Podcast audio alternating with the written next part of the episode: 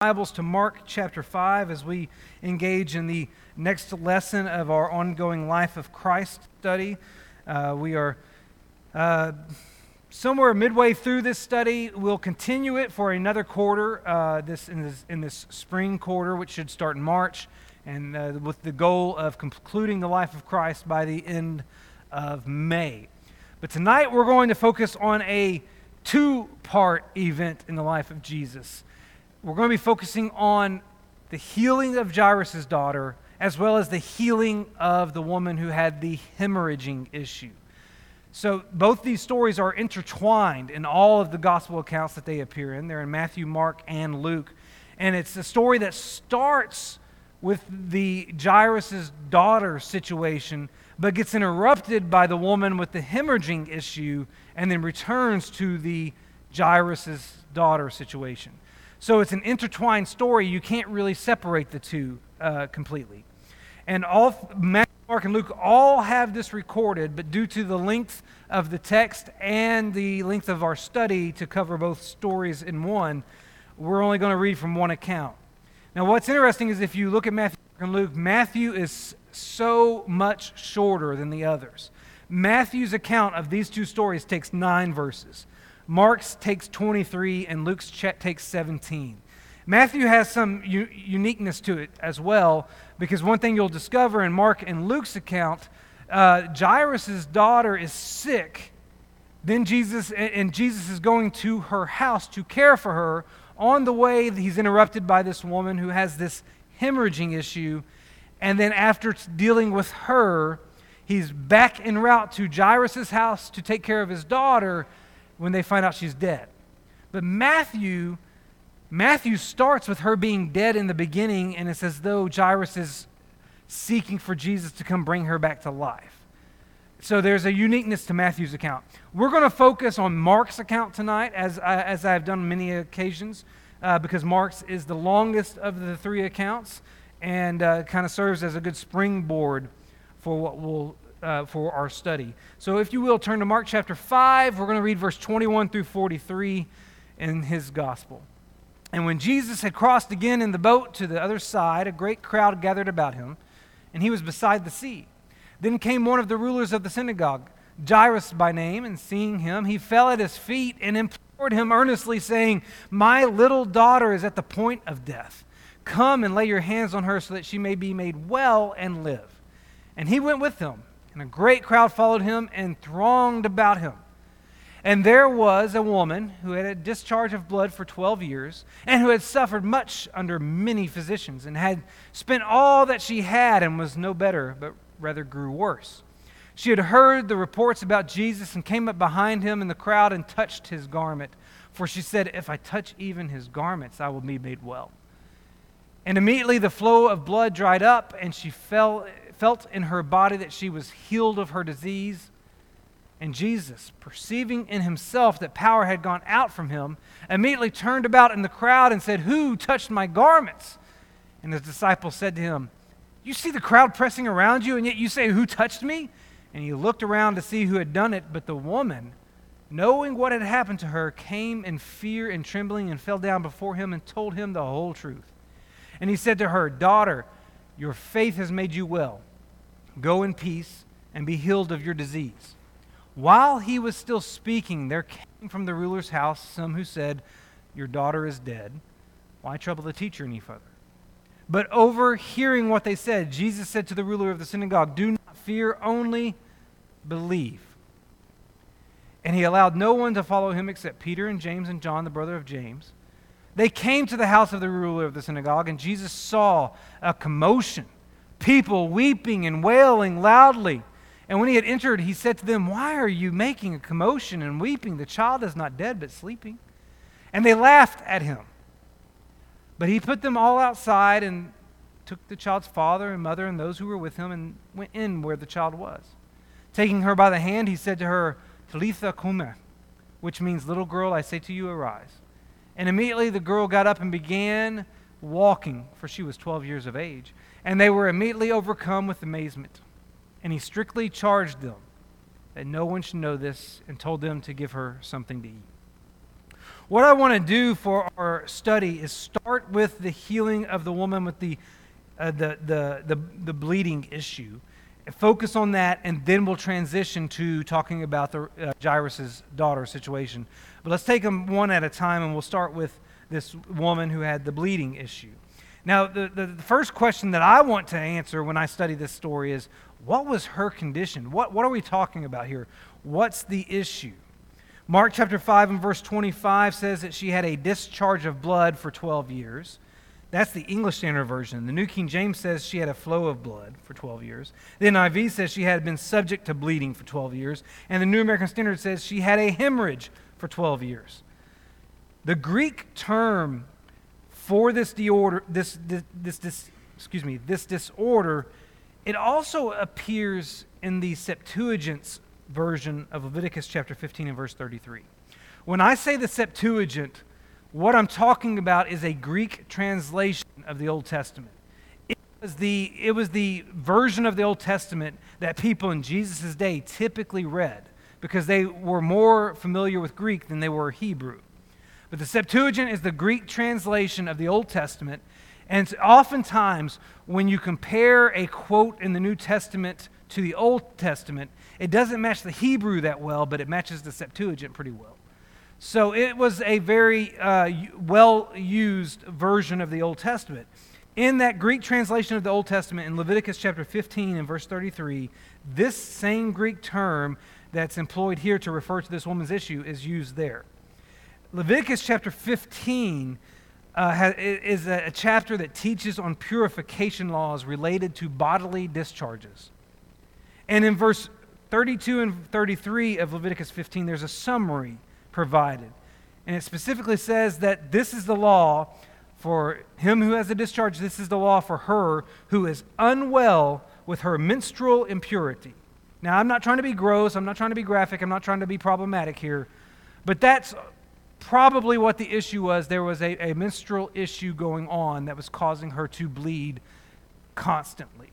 And, and there is an actual medical condition um, that is associated with this. I can't pronounce it, or I, I probably could if I went and found it, but um, there is a medical condition known today, and the biggest concern with this is that it, it, it often leads to anemia. And so this woman has been suffering with this for 12 years. That's a long time to have a bleeding problem. And like as manifested in some other issues for her as well. In fact, I want us to consider as I break the remote, legitimately, no, I didn't break it, but I got to put batteries in now. Uh, what I want you to consider with me is how this medical issue has affected this woman's life, in particular, the consequences it has manifested in her life. So, the first one I want you to think about is just the physical consequences. She had suffered under many physicians, the text says. Suffered uh, under many physicians. And also, we're told that she could not be healed by anyone. That's what Luke tells us in his account. So, this woman has this medical problem, and she's going to the experts of the day, and they cannot find a solution. She's suffering under the hands of the doctors. Now, some of us kind of know what that's like. We've had some doctors that felt like you were suffering under their treatment.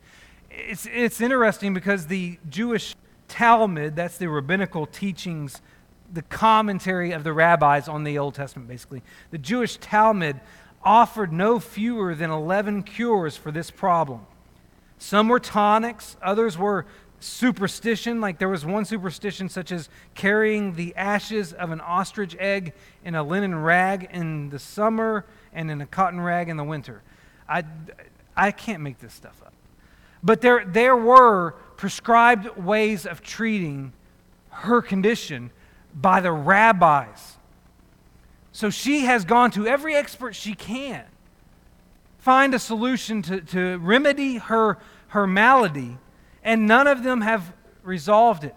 In fact, that language of her suffering under many physicians gives the impression that they may have only made it worse. So, 12 years. 12 years of this. She has suffered physical consequences with this medical issue. She's also suffered financial consequences. We didn't read this in Mark, but if you go over to Luke's account, Luke specifies that she had spent all her living on physicians.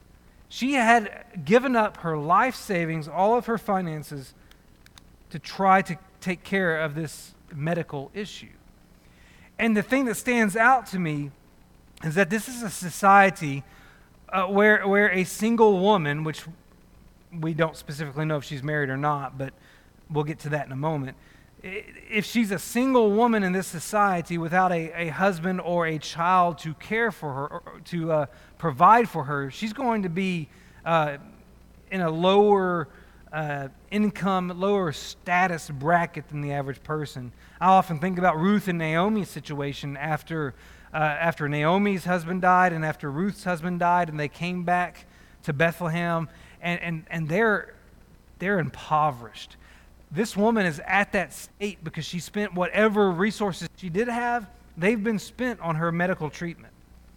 She's also suffered relational consequences. So if you go, if you were to journey back to uh, the book of Leviticus, to the 15th chapter, and read that whole chapter and everything it says about the purification laws associated uh, with, with this bleeding issue, you would find out that she can't have contact with anybody. If she's been dealing with this for 12 years, at least with some fair consistency, she has no social life. In fact, as I, I quoted from one commentator on the screen there, if she developed this condition in her early teens, then she would not have been desirable for marriage. Because according to the purification laws of Leviticus chapter 15, as well as statements that, a statement that appears in Leviticus chapter 18, she would have been ceremonially unclean. She would have made her husband unclean just by him having intercourse with her. And so, and, and, more than likely, this condition is, is going to prevent her from having children at this stage of her life. And so, she's not going to be a desirable candidate for a spouse. So, when it comes to her friends and family, she's supposed to uh, and, uh, not have contact with people or she'll make them unclean. So, socially speaking, relationally speaking, She's somewhat ostracized, not completely, but somewhat ostracized. And, and if she wasn't married before the problem started, she's going to have a hard time finding someone who would want her as a spouse because they're not going to be able, she's likely not able to produce offspring for them. So there's some issues here relationally and socially that we, we may not know specifically how it affects her, or, or if it affected her in that regard, but there, there could be some consequences there. Of course, there's the religious consequences as well. So, this medical condition rendered her ceremonially unclean. And so, she would not have been able to go to the temple. She would not have been allowed in the synagogue. She would have been prevented from engaging in the communal religious opportunities the feasts, the holy days, the worship, the prayers, the sacrifice, all that, she would not have been able to physically participate in. And so there's going to be some religious um, separation for her, spiritual separation from her community. And then, of course, there would be psychological consequences. The, the fact that she is unclean, the fact that she's dealing with this condition, uh, in a society that thinks that if you're unclean, you've done something wrong. A society that, remember the man born blind, you have a medical uh, condition, you have this problem, you must have sinned to cause it. That's the mindset of society. So there's going to be a feeling of shame uh, that has to battle with, misery involved in her experience because people who realize that she's dealing with a medical condition that's keeping her separated from her society and her religion, they're going to think she's done something wrong to cause that. And on top of that, she's going to be marginalized in, in this culture. She's already marginalized because she's a female, but marginalized more because she's constantly unclean. And she's going, it's going to, I'm sure, result in her feeling like she doesn't really matter, that she's not important, that she's, she doesn't have a place. So there could be a lot of psychological consequences with this as well. Here's this woman with, with this issue. Her life has to be in shambles. Her life has to be miserable because she has no money. She's suffered physically at the hands of doctors. She's separated from people. She's separated from her, her, her, the spiritual practice of her faith. She's suffering. And it becomes evident how desperate she is for healing when you look at how she approaches Jesus.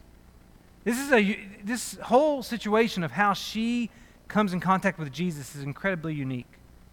Because the first thing you'll notice is she approached Jesus from behind. What does that tell you? Why would she approach Jesus from behind? She doesn't want to be seen. This, this woman doesn't want to be seen, confronted. She doesn't want questions. She has learned that Jesus heals. But she doesn't want to have to have a conversation explaining what she's dealing with or, or, uh, or explaining how long she's been dealing with it or explaining what caused it or exp- who knows what. She approaches Jesus intentionally from behind. Now, that may lead some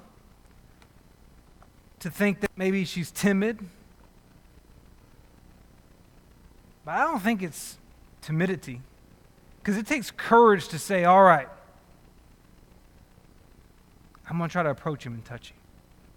There's an element of courage involved in the fact that you're going to brave the crowds when you're not supposed to have contact with any other people when you're ceremonially unclean, and therefore anybody you touch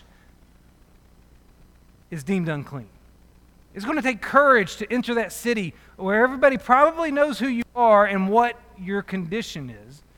It's going to take courage to maneuver through that crowd to get to Jesus because the text tells us they're, they're crowded in around Jesus. I don't think it's timidity. I do think there's an element of faith here. Think about this. She shows great faith, not just in the fact that she believes Jesus can heal her, but that she believes he can heal her with so little contact. She believes he can heal her without even knowing he's healing her.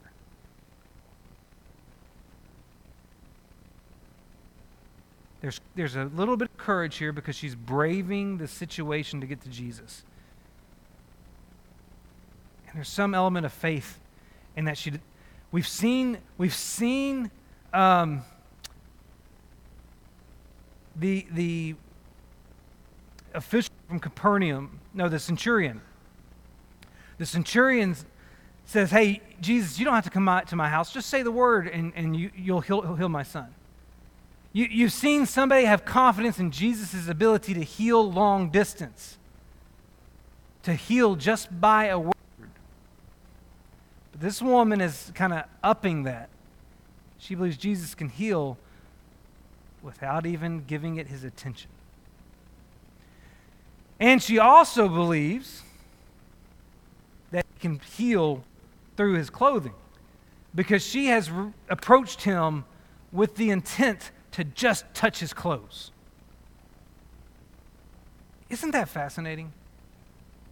And, and one thing that kind of stood out to me as I was studying the story is this isn't the only time that healing occurs through an inanimate object.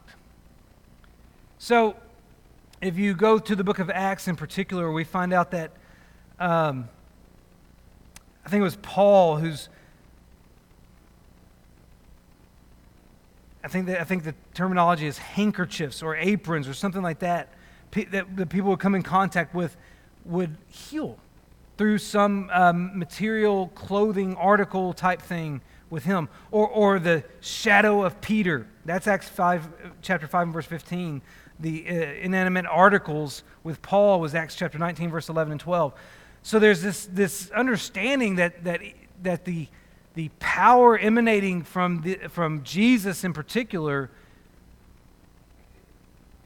extends to the inanimate object of his clothes. There may be a level of superstition involved with that, but, but this, this woman recognizes Jesus' power to the degree that she thinks, if I can just touch his clothes, that's good. That's all I need. I, I don't need him to lay his hand on me. I don't need his eye contact on me. If I can just touch the clothes, Jesus can do it. So her approach to Jesus, she's coming from behind, she's going for his clothes, is fascinating. There's a level of courage, there's a level of faith in it that is admirable. And it becomes even more admirable, admirable as this plays out because there's a uniqueness to Jesus' response as well. Because the first thing Jesus does is he asks who touched him. Jesus, we're told, feels or perceives, I should say, the power leaving him and healing this woman. But isn't it interesting that he has to ask who touched him? The reason that's interesting to me is because we typically believe that Jesus, even in the flesh, was omniscient. He senses the power leaving him, but he doesn't know where it went. At least that's what he vocalizes. And so, an argument can be made from this particular story that one of the divine prerogatives Jesus set aside temporarily when he was in human flesh was not just his omnipresence. We know he set aside his omnipresence because he was in a physical flesh and blood body that walked around Palestine. But this, this passage gives the impression that Jesus may have set aside his omniscience as well, that he did not know everything all the time. Because Jesus did not know exactly who it was who touched him. But I think there may be bigger reasons why Jesus asked who touched him. Maybe Jesus um, asks because it, it's going to be necessary for this woman who's dealt with this uncleanness for 12 years, it's going to be necessary for this to be a public acknowledgement of her healing.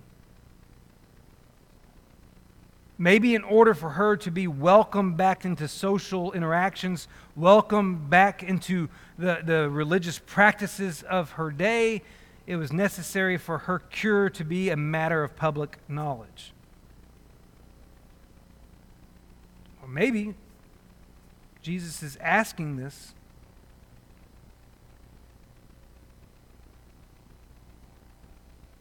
in order to get a public admission from her. Not of her wrongdoing or anything like that, but maybe so that there can be a public acknowledgement of faith. Because Jesus is going to be the one who, after she confesses that, hey, yeah, I touched you, I'm the one that did it, your faith has made you well. He's going to be the one to specify, to point out, to acknowledge the presence of her faith.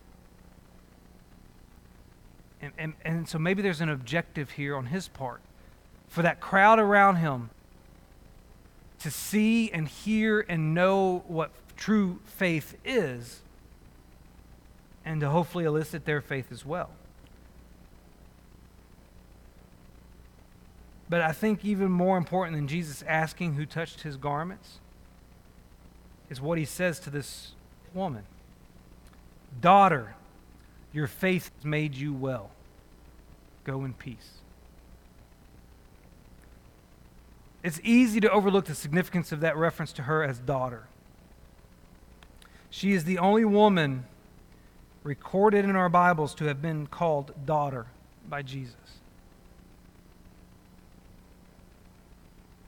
And his words and his use of this title with her provides reassurance, maybe even communicates value to her.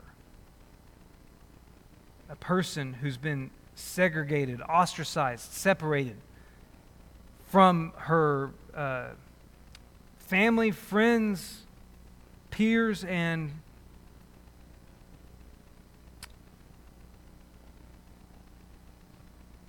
religious family as well. There may be a communication here that she needed that reassured her of her standing with God.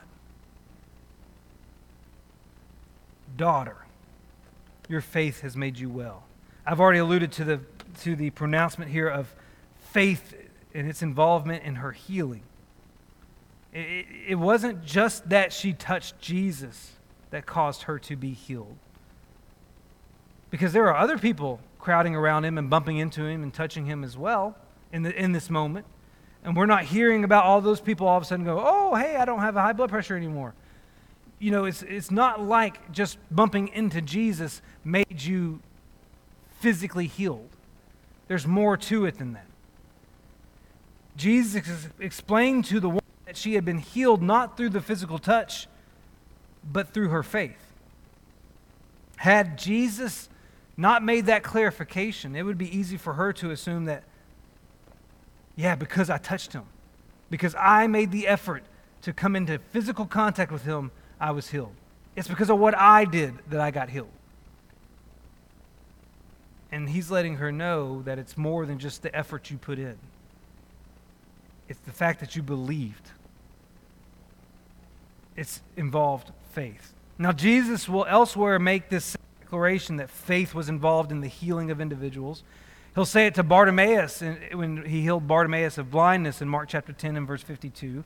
He'll say it to the uh, uh, sinful woman who anointed his feet at Simon the Pharisee's house in Luke chapter 7 and verse 50. He'll even say it to that single leper who returned from the colony to thank Jesus for healing him in Luke chapter 17 and verse 19. So Jesus would often associate someone's healing with faith. That was a necessary parameter for the healing as well. And also, you'll notice that there are times when Jesus refused to perform miracles in certain locations, and it was linked to their lack of faith. The final thing Jesus will say to her is, Go in peace. He pronounced peace to her. Now, think about uh, all that we discussed a moment ago about what she's endured and the consequences of her medical condition, peace is the one thing she wants. The biblical concept of peace does not refer to the absence of war or other kinds of trouble, as one author said. To the contrary, it is something that can exist even in the midst of conflict. It is the status of wholeness and well being because of a right relationship with God. Jesus is telling her to go in peace. He's pronouncing peace in her life, in a life that has been absent peace for a long, long time. Daughter, your faith has made you well. Go in peace. There was nothing more reassuring to this woman than to hear those phrases at this moment. You know what's really unique about this whole event? Jesus unconsciously healed this woman this is a whole new element to Jesus' healing power. He can speak it, he can touch it, he can heal from long distance, he can heal in your presence. Now he can heal without even knowing it.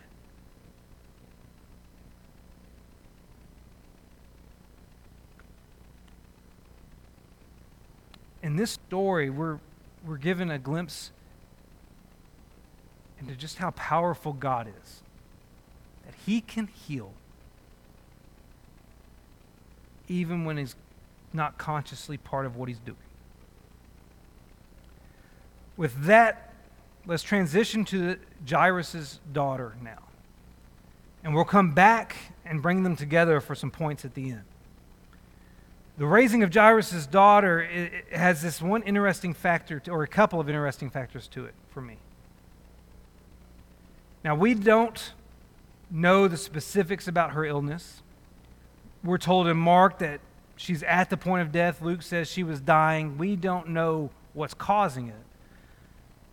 But there's one interesting de- detail. We know her age. Does anybody remember how old the text said she was?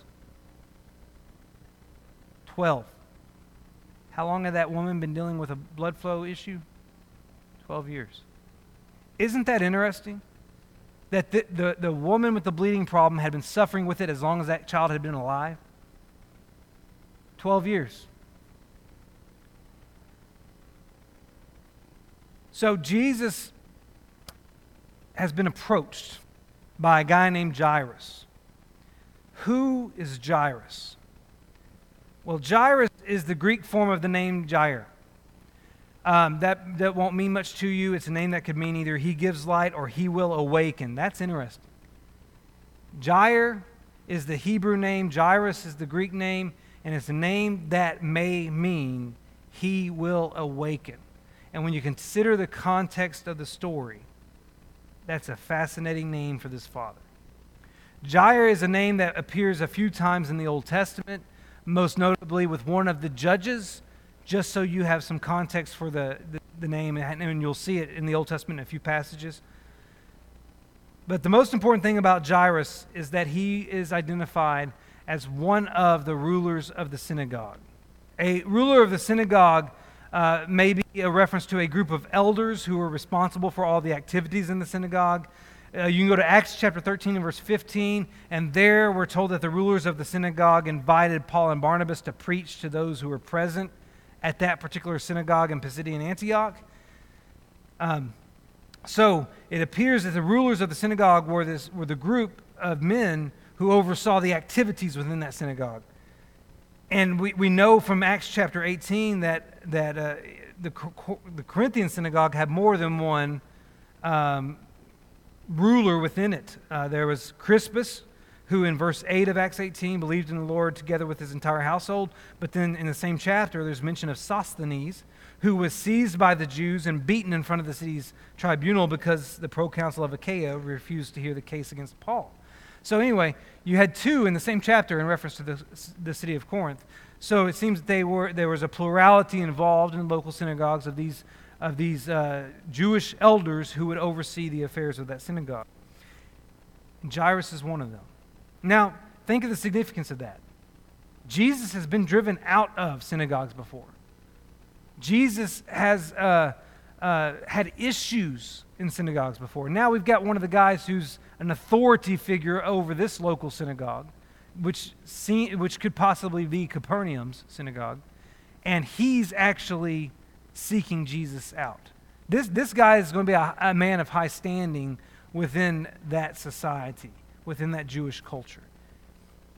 And what is unique about Jairus' approach to Jesus? Well, the very first thing is that he fell at Jesus' feet. Now, this is a significant detail since rulers of the synagogues were important and highly respected persons. Just like the woman with the bleeding issue, Jairus is approaching Jesus in a way that demonstrates faith. Now, the woman with the bleeding problems, faith was, hey, I don't have to have his attention, so I'm going to come up behind him, and it's still going, I'm still going to get healed. Jairus is approaching with a faith eh, more out of de- that, that, that demonstrates his desperation his, his, he's approaching Jesus and falling down at his feet, and that is the language of bowing down in worship. That's the language of giving reference. That terminology indicates that when Jairus came to Jesus, he's acknowledging something about Jesus. This is the same terminology used in reference to the story we studied last week the, the Gerasene demoniac, when Legion approached Jesus and reacted to Jesus, he fell at Jesus' feet too.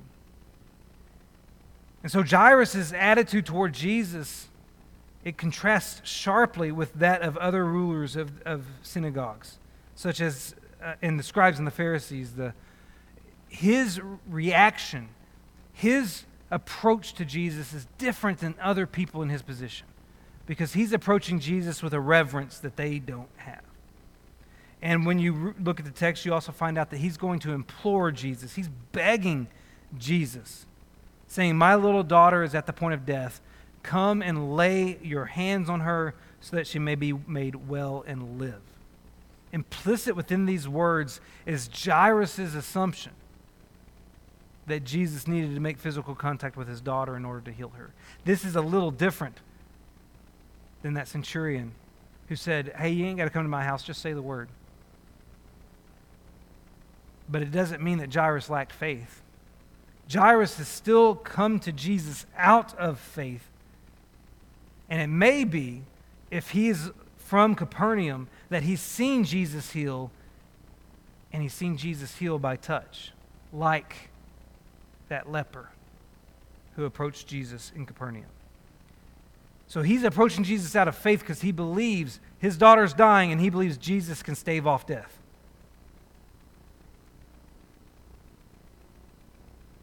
So he's approaching in faith because he's willing to revere Jesus. He wants he know he believes Jesus can do something about his daughter's condition. And what's unique about Jesus' response? First thing that stood out to me is that Jesus will tell this guy to believe. His full statement in Luke's account, Luke chapter 8 and verse 50, is Do not fear, only believe, and she will be well. Now, here's what's interesting to me about that. This response of Jesus, it comes after two significant things in the story. First, Jesus responds with this instruction to believe after he has effortlessly healed the woman with the bleeding problem. And as we mentioned a moment ago, to that woman, he said, Daughter, your faith has made you well. Who is Jairus petitioning Jesus to heal? His daughter. Could it be that when Jesus spoke to the woman with the bleeding problem, he was ultimately also speaking to Jairus? Daughter, your faith has made you well. And just a couple verses later, he's going to be turning to Jairus and saying, Don't fear, just believe, and your daughter will be well. It's also interesting that Jesus' don't fear, only believe statement comes after a messenger from Jairus' house appears on the scene and says, Daughter is dead. Don't trouble the teacher anymore. What's interesting is that messenger conveys a theology that was prevalent in that society, and that is that a healer such as Jesus can do something while the person's still alive, but can't do anything once that person has died. And so, in, in this messenger's eyes and in most people's eyes, it was pointless for Jesus to continue on because he can't do anything now that she's dead. You have to remember there's not been that many resurrections at this point. The Old Testament has very few. Jesus will perform three or four. You have Jairus' daughter, who I believe is going to be the first. Then you'll have the widow of Nain's son. And then, of course, you're going to have Lazarus, the most famous. And, of course, Jesus is going to resurrect himself as well as others at his, uh, at his death. There will be some come out of the tombs. But attributing those last two to Jesus or, or God, you kind of got to play with that a little bit. But there's not been that many people brought back to life. In the Old Testament, you can remember Elijah doing it, but there's not that many cases of it. And so they, these people don't believe that, Jesus has the power to do something that re- reverses death. And Jesus is telling this father, don't be afraid, just believe. Even though the father has already heard that his daughter's dead. And the next thing that's interesting to me is that Jesus is going to claim that this child is sleeping. His full statement in Mark chapter 5 verse 39 was you making a commotion and weeping. The child is not dead but sleeping. This statement was directed not not specifically at the father but to the crowd of people who were gathered around the house and were told in verse 38 of Mark 5 that they were weeping and wailing loudly. They were in a a state of mourning and grief, and they're making this commotion, is the language Mark would use. And Jesus arrives on the scene and sees all these people bawling their eyes out, crying out in loud voices. And he says, Why? She's not dead, she's sleeping. And it's interesting that Jesus would use this language. Uh, the text makes it clear she did die. It's not like Jesus believes she's not dead. When Jesus says she's sleeping, he's not, he's not saying, oh, her prognosis is different than your assessment. Or, her diagnosis is different than her, your assessment, I should say. That's, that's not what he's indicating. He's indicating that what she has what succumbed to is not permanent. That's his point. What she has succumbed to is temporary. It can be reversed by me. Now, they don't believe that yet, they, they, they don't understand that yet. But that's why he's referring to her as sleeping. It's not because he doesn't think she died, it's because he's got the power over death. It is interesting, too, that when you journey through the New Testament, one of the terminologies most associated with death is sleep. Because even for you and I, Jesus isn't here on the scene to bring us back from the dead right now. But in the long term, in the eternal plan, death is only temporary. Because there is eternal life still to be had for those who are faithful. And Jesus is, uh, excuse me, and in the New Testament, that language of sleep is used because death is not necessarily permanent. Stand.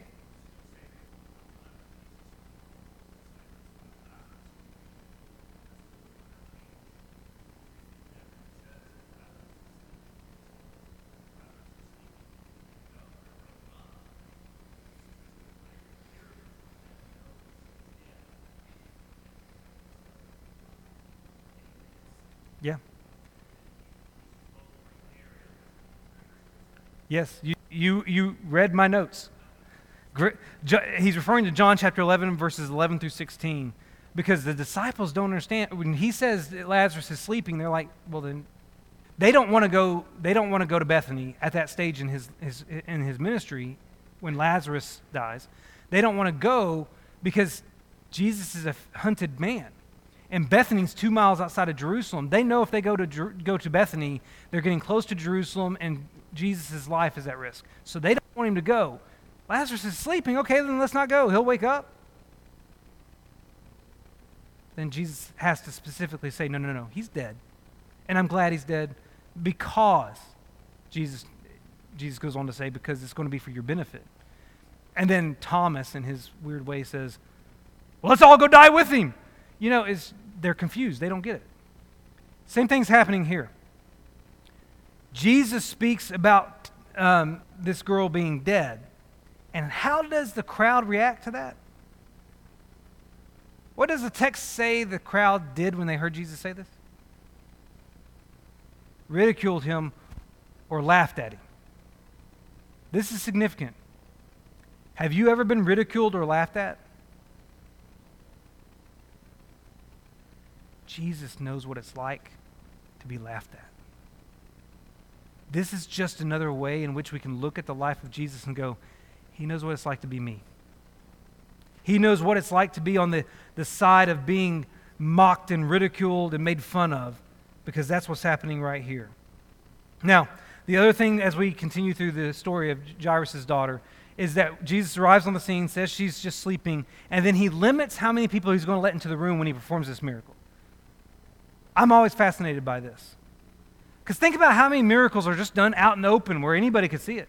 But this one, this is the first time we're going to read about only three apostles being involved in a situation. He's only going to let Peter, James, and John go in. Now, Peter, James, and John are going to be the only ones to witness the transfiguration. They're going to be the only ones who separate with him in the Garden of Gethsemane for prayer. They get some unique experiences, and this is the first time that's recorded.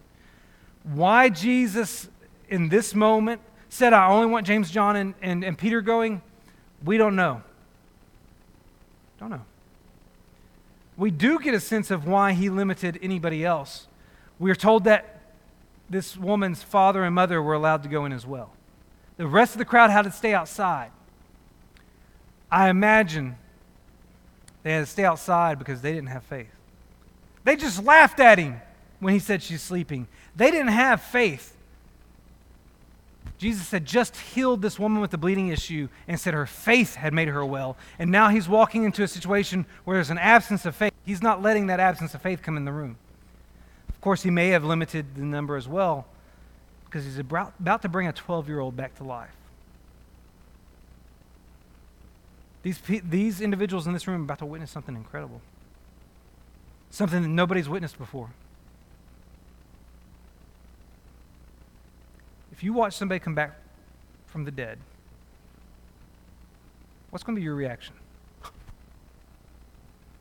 I mean, you're going to, you're to be shocked and you're going to, everybody's focus and attention is going to be on that person and it's going to be overwhelming for a 12 year old girl coming back to life. Maybe Jesus is being somewhat practical and saying we don't need to have a big crowd in this room because it'll be overwhelming for her. I mean, think about what, as soon as she comes back to life, what does Jesus say? Hey, get her something to eat. Can you be more practical than that? Yeah, yeah, she just came back from the dead. She needs some food. She needs some nourishment. Get her something to eat. Maybe Jesus is simply being practical here, but maybe he's also concerned about whether or not the people in this room have faith. So I don't know all the answers as to why he limited the apostles. I think there's some, some uh, good reasons as to why he limited um, the parents and the, the other individuals present. The other thing that happens here is that Jesus charges the parents to keep this resurrection a secret. This isn't the first time Jesus has done that and said, hey, don't tell anybody. Uh, he did that with the, the, the leper that he healed in Capernaum. There, there are some individuals where he would say, keep this to yourself. And this is the case here with this, uh, this 12 year old girl being brought back to life. Being that this is Jesus' first resurrection, maybe maybe this is a situation where he doesn't want that getting out in the sense of being the headline that everybody reads about. Because what's the first thing that's going to happen as soon as people hear that Jesus brought somebody back from the dead? Hey, hey, can you get my grandmother? Hey, hey, hey, can, can, can, you, can you come get my, my dog? You know, can, what, what's going to happen when people find out Jesus can bring somebody back from the dead? They're going to start making requests. And that's not why Jesus was here. Jesus did bring people back from the dead, Jesus did heal people, but his primary objective was not to perform signs and to be a miracle worker on demand. And oftentimes, when he limited people from being able to talk about what he did, it's so that it doesn't detract from what he came to do. So, Jesus' whole response to this situation is unique. We've got a few minutes left, and we've kind of done an overview of both stories. And now, what I want to do is just point out four things that are significant about these two stories. Why these matter, and, and, some, and something we can take away for ourselves. First thing I want you to notice is that these healings demonstrate Jesus' compassion for women and children. We're dealing with a culture and a time where women and children were viewed as commodities. Men had wives so that they would have somebody to bear children for them. And they had children so that they could uh, have, a, have a reputation, so that they could have a name, that sort of thing. They were commodities. And here are two stories where Jesus demonstrates that he cares as much about the woman with the bleeding issue and the 12 year old girl as he does anyone else. There is compassion here for these, these people who are normally pushed on the periphery. And Jesus cared about them just as much as anyone. I think another thing you need to notice about this story is that these healings involve the reversal of uncleanness. So the woman with the bleeding problem, Leviticus chapter 15, goes into detail as to why she was unclean. The uh, uh, daughter having died, death is considered considered unclean. In other words, you come in contact with a dead person, you're unclean. And so, what Jesus does here is he reverses unclean states, whether it be the bleeding issue or, the, or de- being deceased. It shows that Jesus' there, there's a metaphor here that Jesus' ultimate work is to make clean that which is unclean. You and I are very unclean before we before we're washed in the blood of Jesus. What Jesus did at Calvary, his death and resurrection, was the ultimate reversal of uncleanness because it was the way in which sin, that which taints us, is removed.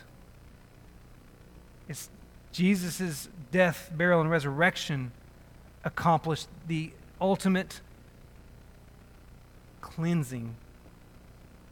And when we look at these two stories and see this uh, emphasis on that reversal, it reminds me of what Jesus ultimately came to do. Third thing I want to mention is that these two miracles, these healings, point to Jesus' subjugation of the fall's consequences. What I mean is when you go back to the Garden of Eden, the first sin brought about the consequences of a fallen world, which included death and which included disease. The Garden of Eden knew nothing of death or disease. But once mankind was kicked out of the garden, death and disease became a part of life. And here's Jesus having control over disease and then having control over death. It's showing that he is superior to both. It's showing, showing that he has power over both. It's showing that disease and death don't have to be feared the way they once did. Because he's in control.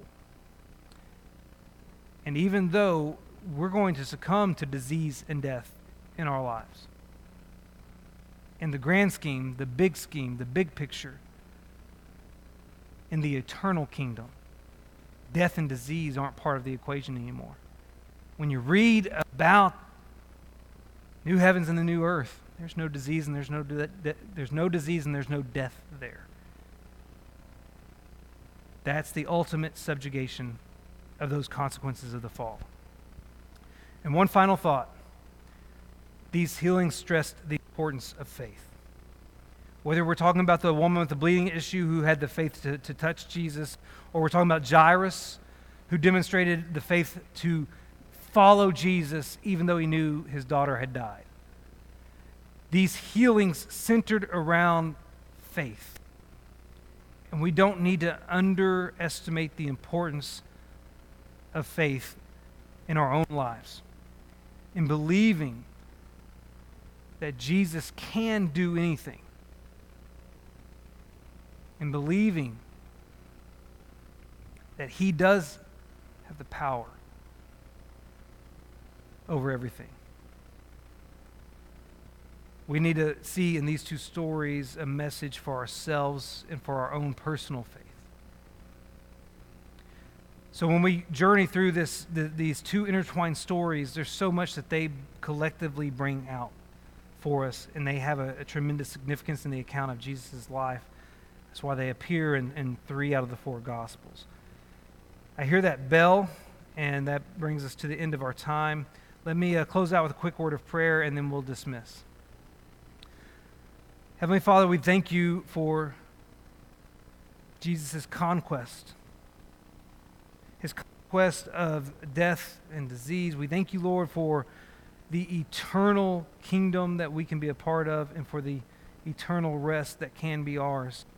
Lord, we pray that you will help us help us to have faith like the characters in this story and help us to uh, trust in you help us to follow you. Lord, we, uh, we know that we have been unclean at times and we thank you that your Son can cleanse us of our sins, and we ask for your help in maintaining that purity to the best of our ability. And may we never, may we never take for granted what, what Jesus has done for us. And may we live to honor that. It is through his name that we offer this prayer.